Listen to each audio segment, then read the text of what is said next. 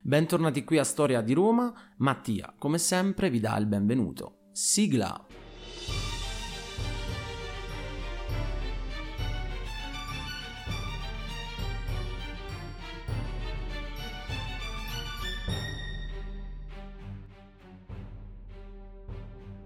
Ci siamo lasciati nello scorso episodio con Annibale giunto alle porte di Roma, generando grande terrore nella città. Abbiamo visto anche perché il Barcide agì in questa maniera, cercando cioè di separare le truppe romane che assediavano nel frattempo Capua, mettendole nella condizione di tornare verso Roma per difenderla. Ciò però non accadde e tutto il terrore che agitò Annibale alle porte della città andò pian piano svanendo, in quanto abbiamo già visto che la città non poteva essere assediata e per di più i romani stavano reclutando, oltre le due legioni che avevano all'interno della città, una terza legione, proprio come ulteriore difesa della città. E questo ovviamente portò Annibale a tornare indietro sui suoi passi e voltare le spalle all'urbe per cambiare piano strategico. Roma invece agì in maniera determinata e molto precisa.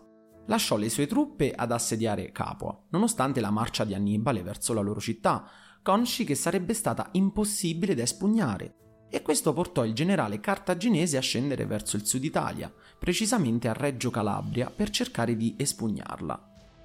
Polibio scrive: I romani protessero la loro patria e al tempo stesso non tolsero l'assedio da Capua. Non solo, essi rimasero saldamente convinti di quello che facevano e continuarono ad assediare con grande risolutezza i capuani.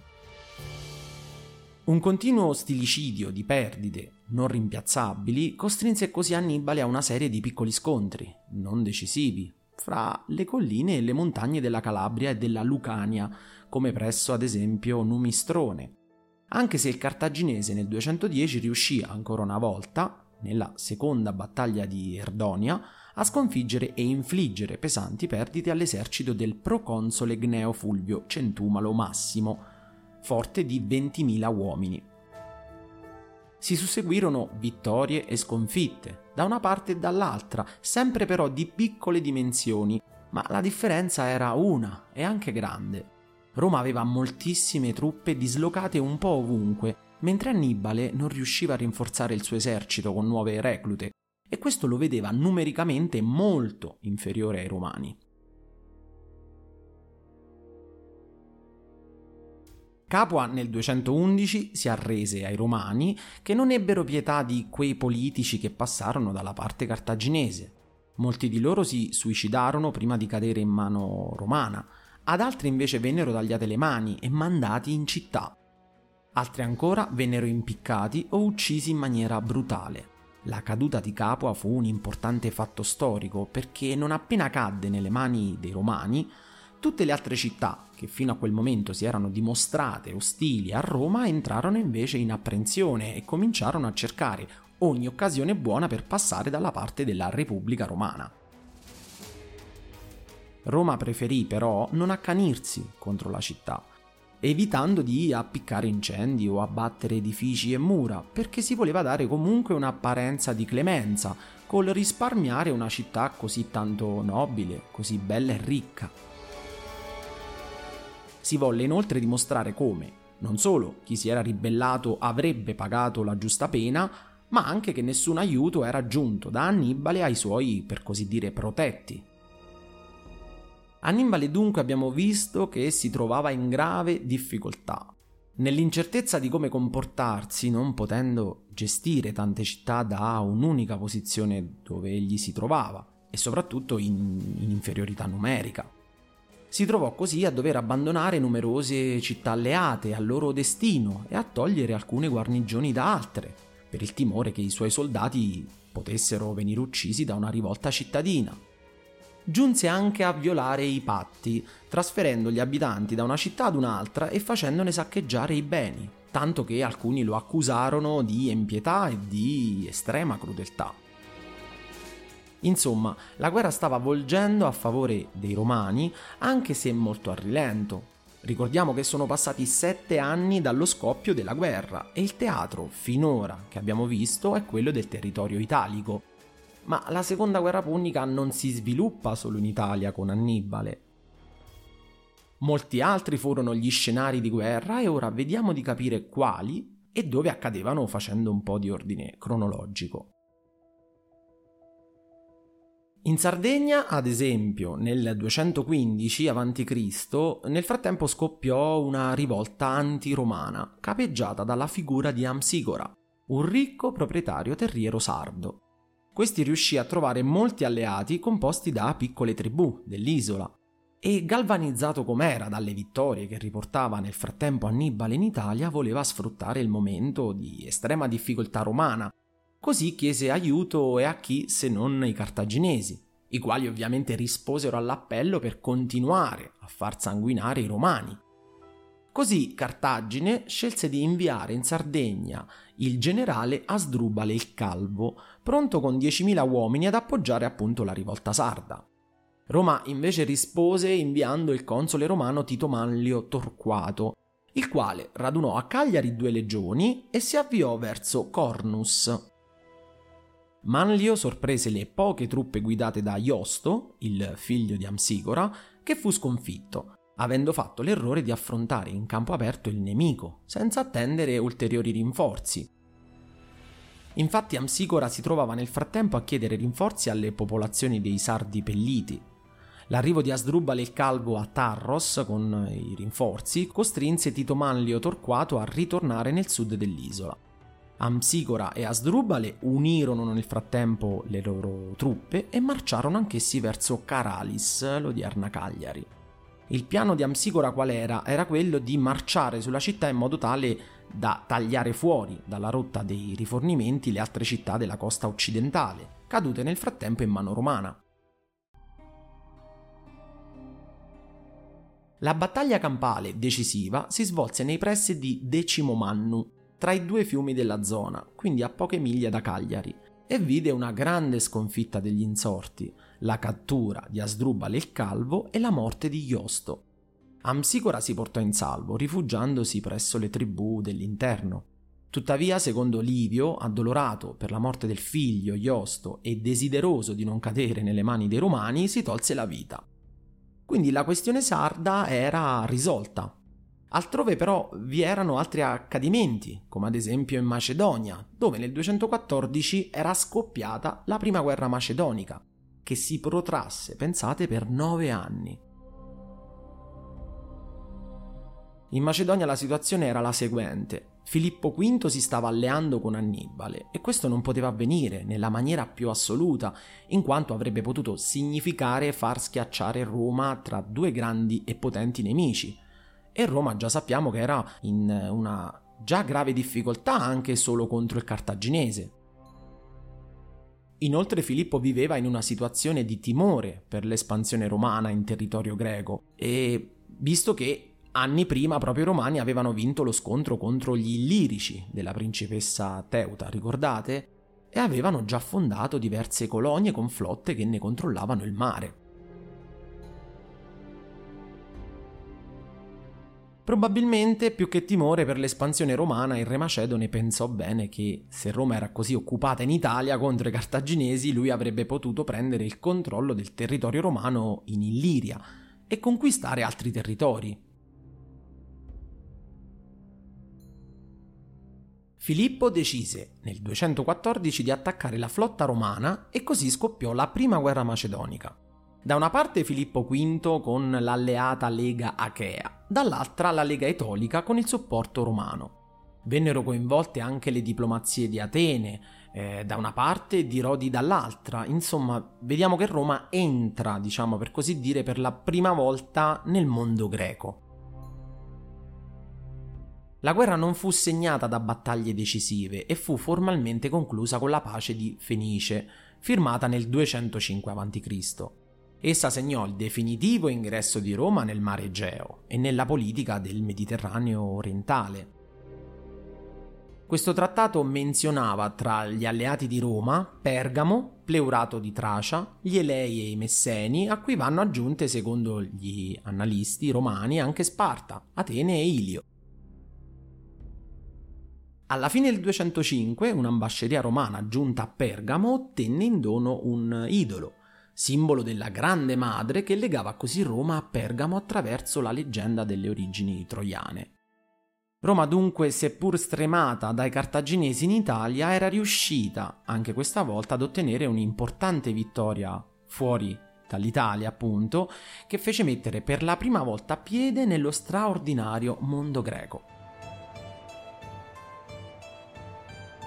Dunque, in Italia la guerra contro Annibale continuava a mietere vittime, in Sardegna la rivolta di Amsigora, in Macedonia la guerra romana contro Filippo V, ma non finiscono qui gli scenari di guerra e di questa incredibile seconda guerra punica.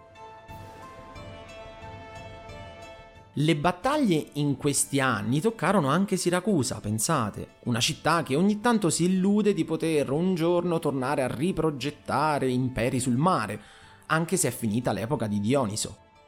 Adesso, fra i due contendenti in lotta, Siracusa può solo scegliere chi appoggiare, con prudenza, cercando di non fare passi falsi perché la scelta è sempre rischiosa.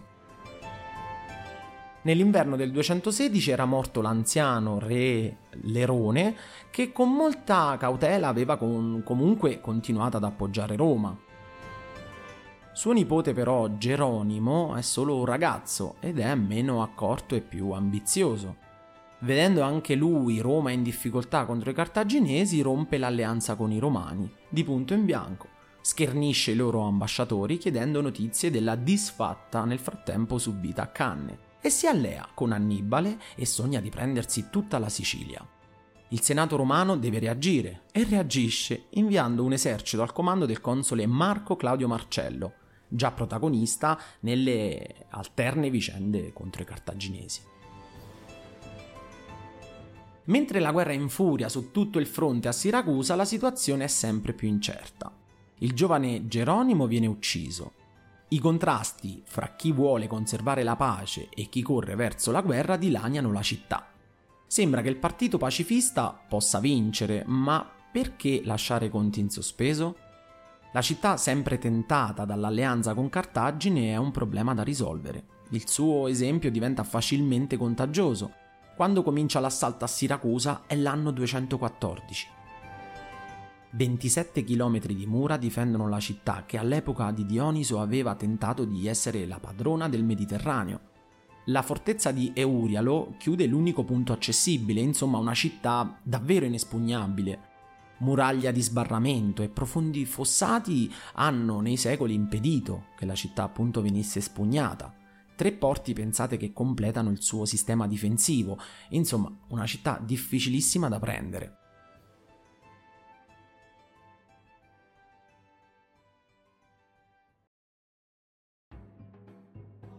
I romani decidono di assaltare via mare e via terra. Completano i preparativi in soli cinque giorni e si muovono con un gran dispiegamento di forze. Nelle parole di Polibio, il grande storico del Mediterraneo, i siracusani rimasero storditi e ammutolirono di timore, mentre la flotta romana si avvicinava alle mura. Polibio scrive di eh, 60 quinqueremi, cariche di uomini armati di frecce e giavellotti, ma lo spettacolo più pauroso dovevano certo offrirlo le coppie di quinqueremi a cui erano stati tolti i remi dalle fiancate interne che procedevano appaiate come giganteschi catamarani. Sopra le navi erano montate le sambuche, erano macchine da guerra a forma di torre pronte a sovrastare le mura con una sorta di ponte levatoio manovrato dal basso ovviamente, attraverso un sistema di corde. Un sistema ingegnoso ereditato dai greci quasi invincibile. I romani però non avevano fatto i conti con chi? Con il genio di Archimede. Archimede non ha bisogno ovviamente di una presentazione, lo scienziato più famoso dell'antichità, e da giovane aveva soggiornato ad Alessandria d'Egitto, faceva parte di una comunità che comprendeva studiosi di tutto il mondo ellenico, le cui scoperte appaiono ancora oggi sorprendenti. In quel periodo Archimede si trovava a Siracusa, la flotta romana era minacciosa, ma che cosa escogitò Archimede appunto? Aveva preparato macchine per lanciare dardi ad ogni distanza. mirando gli assalitori più lontani con balestre e catapulte, quelli più vicini con altre armi meno potenti, quelli invece che si trovavano poi sotto le mura dovevano vedersela con gli arcieri, che erano pronti a prendere la mira con tutto comodo. E quando i romani tentarono di sollevare le sambuche, dalle mura vennero fuori minacciosi ordigni sino allora invisibili, capaci di sollevare grandi massi e anche blocchi di piombo, con un meccanismo a scatto che lanciava dall'alto sulle navi affondandole. C'erano anche mani di ferro o becchi, simili a quelli delle gru, che sollevavano una nave per la prua, la lanciavano e quindi, ci dice Polibio, sospesa nel vuoto, che veniva scrollata ben bene. I marinai venivano lanciati in ogni direzione.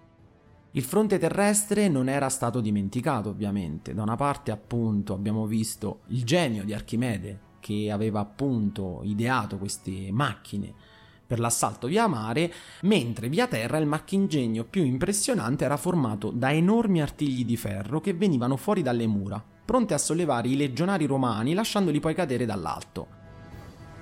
Fra i soldati si diffuse ovviamente la paura ed è Plutarco a commentare che i romani parevano combattere contro qualche dio.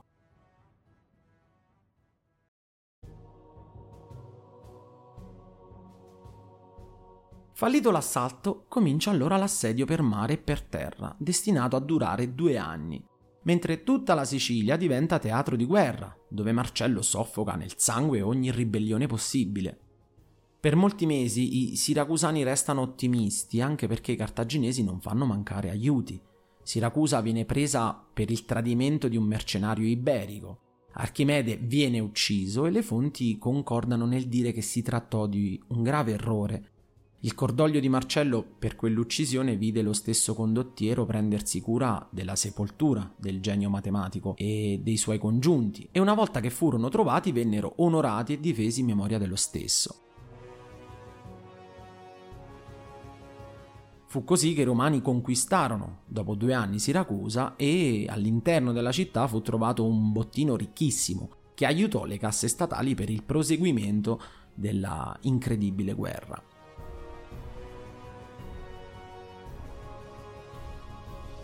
Ma continuiamo a spostare teatro di guerra perché mentre continuava la logorante guerra in Italia, la campagna in Spagna aveva assunto un ruolo sempre più importante e fondamentale. Quindi abbiamo visto la Sardegna, la Macedonia, quindi il mondo greco, abbiamo visto la Sicilia, il teatro italiano e adesso la Spagna. I territori iberici rappresentavano per Cartagine, ovviamente, la base economica e militare di tutta la guerra e di questo Roma se n'era accorta e quindi intendeva al più presto iniziare a fare qualcosa. Era infatti dalla Spagna che venivano truppe mercenarie, truppe alleate e soprattutto argento e rame, indispensabili supporti finanziari per eh, supportare appunto tutti i costi sempre crescenti dello sforzo bellico, che abbiamo visto ormai esteso a tutto il Mediterraneo. Ed era sulla Spagna che Cartagine doveva appoggiarsi per mandare aiuti ad Annibale, non potendo sfruttare il mare. Intanto i due scipioni, Publio e Gneo, erano riusciti ad assicurarsi l'amicizia del re di Numidia, Siface, che fu però sconfitto in Africa da Massinissa, re dei Massili. Dopo una serie di vittorie di Gneo e Publio Scipione negli anni 217 e 213, la situazione militare in Spagna ebbe un'inattesa svolta strategica, quando Siface, l'alleato dei Romani, fu vinto da Gaia, re dei Numidi, e dovette trattare la pace nel 213. Allora Cartagine poté rimandare in Spagna Asdrubale. I due eserciti degli Scipioni furono abbandonati dai mercenari celtiberi e separatamente distrutti in Andalusia. Asdrubale era infatti tornato in Spagna con notevoli rinforzi e anche Massinissa era giunto sul campo con i suoi reparti forti di cavalleria. Quindi gli eserciti cartaginesi al comando di Asdrubale, Magone e Asdrubale Giscone erano ora in netta superiorità numerica, ma gli Scipioni decisero di affrontare ugualmente la battaglia. For the ones who work hard to ensure their crew can always go the extra mile, and the ones who get in early so everyone can go home on time, there's Granger, offering professional grade supplies backed by product experts so you can quickly and easily find what you need. Plus, you can count on access to a committed team ready to go the extra mile for you. Call, clickgranger.com, or just stop by. Granger, for the ones who get it done.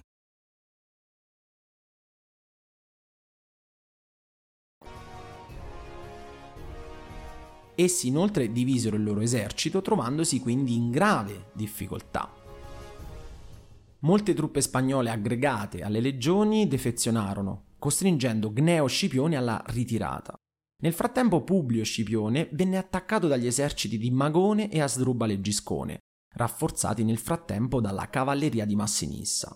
E dopo una coraggiosa resistenza i romani vennero sconfitti e Publio Scipione, padre del futuro africano, cadde sul campo. Poco dopo anche Gneo Scipione viene intercettato durante la ritirata di cui abbiamo parlato prima da tre eserciti cartaginesi riuniti e accerchiato su un'altura arida e scoperta dove le legioni romane vennero distrutte, anche Gneo rimase ucciso. Solo piccoli reparti romani riuscirono a scampare a nord dell'Ebro al comando del coraggioso legato Lucio Marcio. Anche Sagunto era ormai perduta e la campagna in Spagna era quasi un totale fallimento per i romani. Morti il padre e lo zio del, del, futuro africano, il possesso della Spagna sarebbe verosimilmente andato perduto, senza l'iniziativa di Lucio Marcio, che riuscì a riorganizzare i reparti sopravvissuti alla disfatta e fermare l'avanzata cartaginese, ottenendo una vittoria importantissima e anche insperata, poco a nord del fiume Ebro, una vittoria fondamentale per Roma. Dopo la resa di Capua, di cui abbiamo già parlato, Gaio Claudio Nerone venne inviato a difendere la Spagna nella linea dell'Ebro con nuovi rinforzi. La Spagna era dunque fondamentale per Roma, come abbiamo già detto. Claudio Nerone rimase fino all'autunno del 210 a.C., quando il giovane 25enne Publio Scipione, dotato di un potere di imperium proconsolare straordinario, lo sostituì, con l'aggiunta di altri 11.000 uomini e con una serie di brillanti operazioni belliche e diplomatiche soprattutto, restrinse sempre di più il controllo cartaginese nella penisola iberica. Il Senato romano aveva compreso che una politica puramente difensiva in Spagna non avrebbe giovato alla guerra che si combatteva in Italia. Si ritenne pertanto necessario un ritorno alla strategia offensiva degli Scipioni. Era quindi necessario trovare la persona capace di condurla. E chi era più adatto a vendicare gli Scipioni se non il futuro vincitore di Annibale, ovvero Publio Cornelio Scipione? Dopo aver trascorso l'intero inverno del 210 a.C. a preparare la sua prima azione offensiva in Spagna, Scipione mirò da subito a colpire il cuore delle forze nemiche, con una delle più audaci azioni della storia militare romana, la presa di Cartagena, ovvero Cartago Nuova. Si trovavano in quel momento in Spagna quattro capitani cartaginesi, ma nate fra loro delle discordie, divisi gli eserciti, avevano posto i loro campi in quattro punti diversi. Asdrubale Barca nella regione dei Carpentani, Magone alla foce del Tago, Asdrubale di Giscone nel mezzogiorno della Lusitania. Comandava la cavalleria numida il valoroso Massinissa.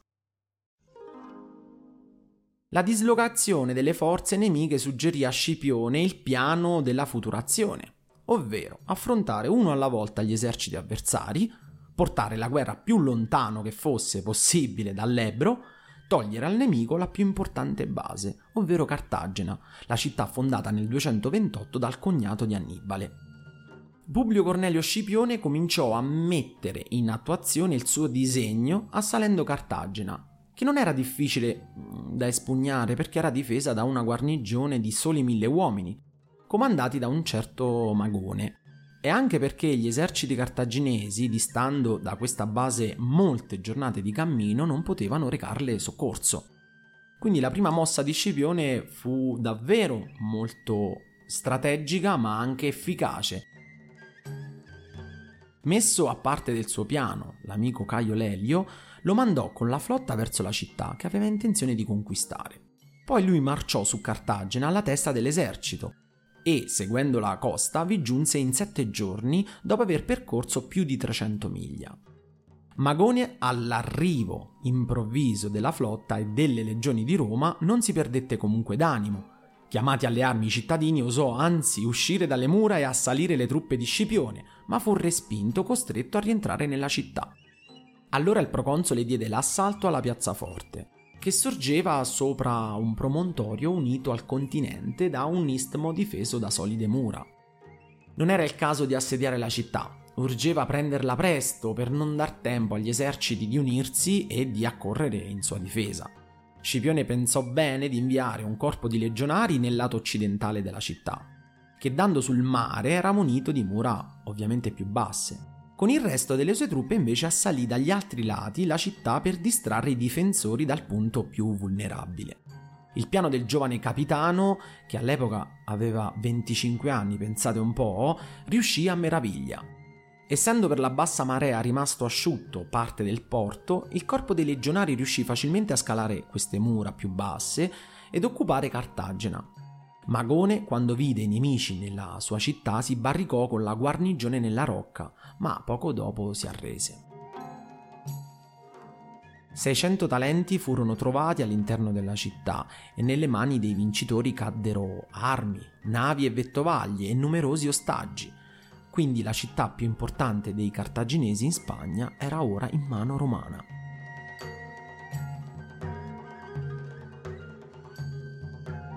Mostrandosi non solo un abile condottiero, ma anche di grande saggezza politica, nonostante la sua età, il giovane Scipione mandò liberi alle proprie famiglie gli ostaggi. Non ridusse in schiavitù i cittadini e lasciò il possesso dei loro beni a loro. Infine impiegò gli operai come rematori, promettendogli la libertà alla fine della guerra. I frutti della magnanima politica del proconsole non tardarono a manifestarsi. Le popolazioni spagnole capirono che Roma non era Cartagine, che i romani non erano venuti a fare la guerra agli indigeni per sottometterli, ma ai cartaginesi, e molte tribù così si ribellarono alla Repubblica Africana. Due capi molto influenti, Indibile e Mardonio, si unirono con i loro eserciti a Scipione. E questi, per nulla preoccupato dagli eserciti nemici impegnati a domare la rivolta, riuscì indisturbato a riordinare le cose a Cartagena. Quindi passò a Terracona, dove pose i suoi quartieri per l'invernata. Di Scipione si disse che conquistò la Spagna non con le armi, ma con la bontà. E della sua bontà si raccontano molti esempi, fra i quali vorrei riportarvi il seguente. Presa Cartagena, fu al proconsole dai suoi legionari condotta come prigioniera una bellissima fanciulla di nobile famiglia ispanica, fidanzata ad Allucio, giovane capo di un'importante tribù celtibera. Scipione per diritto di guerra avrebbe potuto tenere presso di sé la donna, ma Saputa la sua condizione, fece venire i parenti e il fidanzato della giovane e consegnò loro la fanciulla. Ammirati dalla generosità del capitano romano, gli amici e parenti volevano pagare il riscatto e insistendo, poiché lui rifiutava, eh, insistendo che accettasse la somma come regalo, Scipione prese il denaro e lo offrì ad Allucio come dono di nozze. Allucio, riconoscente, passò con 1400 cavalieri al campo romano. Tutto questo avveniva nell'anno 209. In Italia contemporaneamente Annibale era stato costretto da Claudio Marcello a lasciare Capua dopo aver occupato Taranto, lo stesso Marcello la poneva sotto assedio riconquistando l'importante città.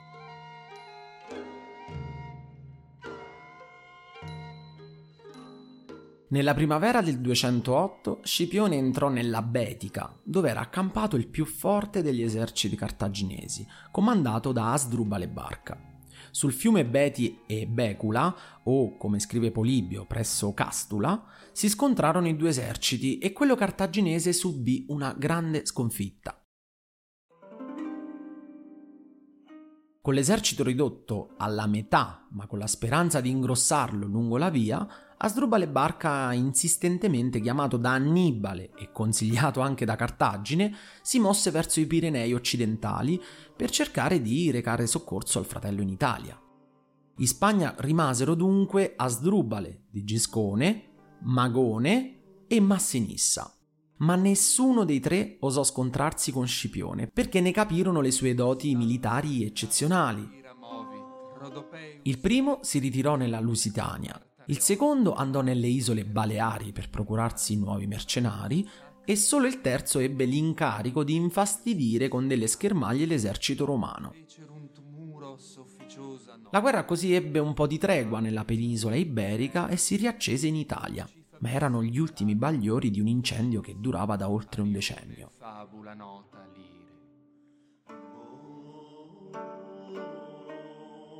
Nella primavera del 207 Asdrubale, dopo aver arruolato numerosi galli nella Transalpina, valicò le Alpi e scese in Italia dove riuscì ad aggiungere alle sue truppe 8.000 mercenari liguri e quindi il suo esercito contava ora 60.000 uomini all'incirca e con il quale, assalita inutilmente Piacenza, puntò per le vie Emilia e Flaminia verso l'Adriatico.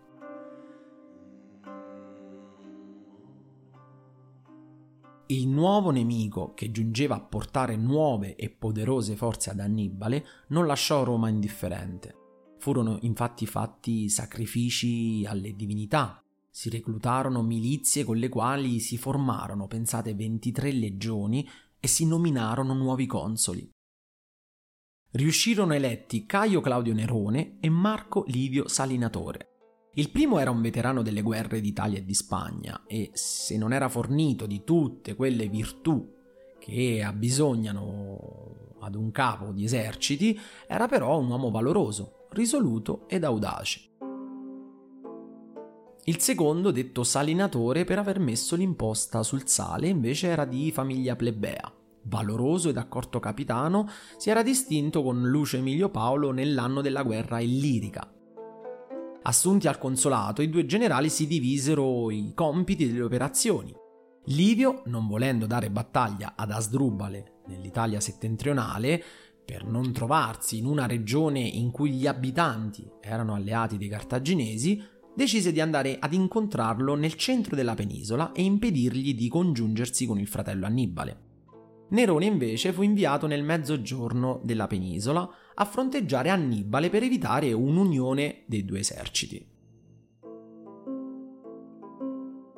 Proprio Annibale era in cammino verso la Puglia, quando a Grumento fu fermato dall'esercito di Claudio Nerone che si scontrò in battaglia.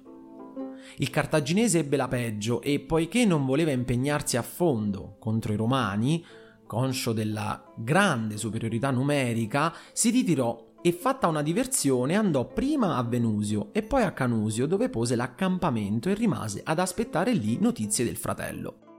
Il console Claudio Nerone seguì Annibale fino a Canusio e pose il suo campo a poca distanza da quello di Annibale.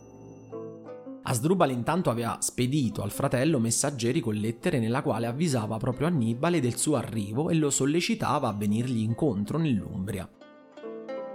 Fortuna volle che le lettere cadessero in mano di Nerone, il quale, senza perdere tempo ovviamente, scrisse al Senato di inviare immediatamente a Narnia, nell'Umbria, le due legioni che si trovavano di riserva a Roma, chiamando a sostituirle quella che era di presidio a Capua, poi Sicuro che Annibale sarebbe rimasto a Canusio in attesa di notizie del fratello, scelse nel suo esercito 7.000 uomini e, lasciato il grosso presso il campo cartaginese, alla testa di quelle poche migliaia di armati si diresse proprio a marciare verso il Piceno e raggiunse il console Livio che si trovava accampato a Senigallia. Asdrubale, varcato il Metauro, si era accampato presso la foce di questo fiume quando gli giunse notizia dell'arrivo a Sena di Claudio Nerone. E poiché sapeva che l'esercito di questo console aveva avuto il compito di fronteggiare le truppe del fratello nell'Italia meridionale, credeva che Annibale fosse stato assalito e sconfitto, vedendo appunto il console romano venirgli incontro. Veniva così a crollare il suo disegno di congiungersi al fratello e dare l'assalto a Roma, il cartaginese ritenne opportuno di non proseguire il suo cammino e, non volendo compromettere le sorti della campagna in Italia, eh, affrontando appunto i due consoli romani, pensò di ritirarsi nella Gallia Cisalpina.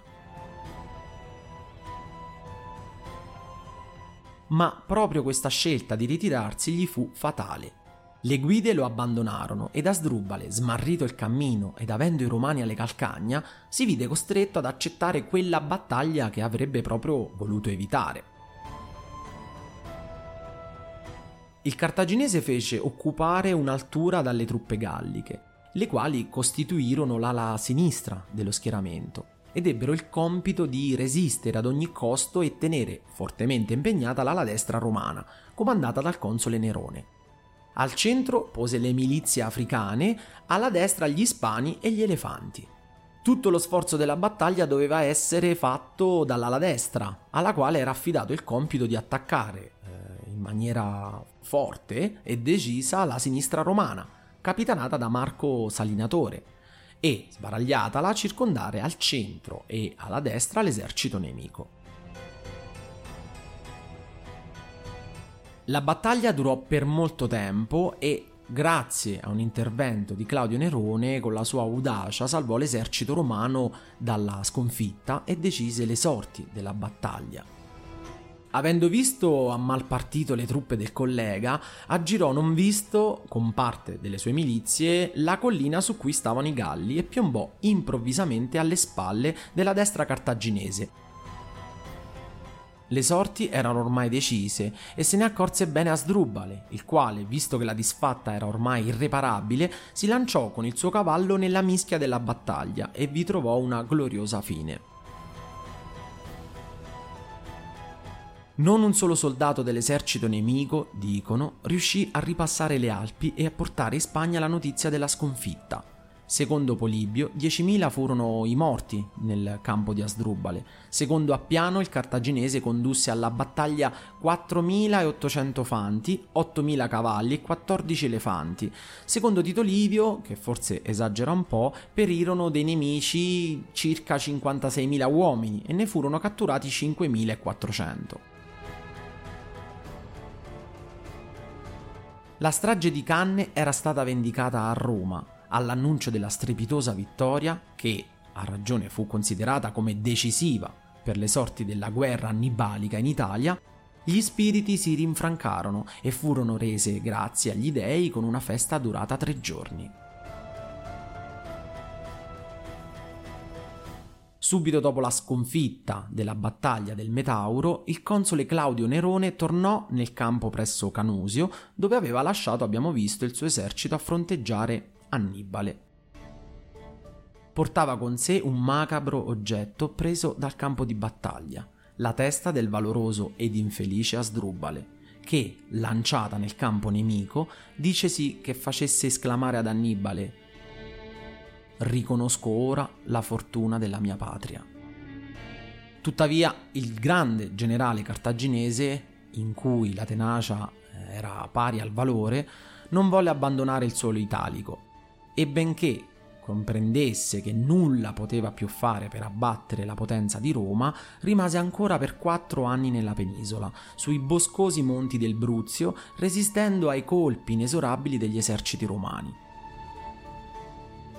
Annibale però capì bene che dopo la sconfitta e l'uccisione del fratello, ormai le sorti della guerra erano lontane dalla vittoria che immaginava. Io vi ringrazio per l'ascolto, se il podcast vi interessa vi pregherei di cliccare su segui per non perdere i prossimi episodi. Infine potete scrivermi commenti o suggerimenti a storiadiroma.podcast.gmail.com Grazie a tutti e al prossimo episodio.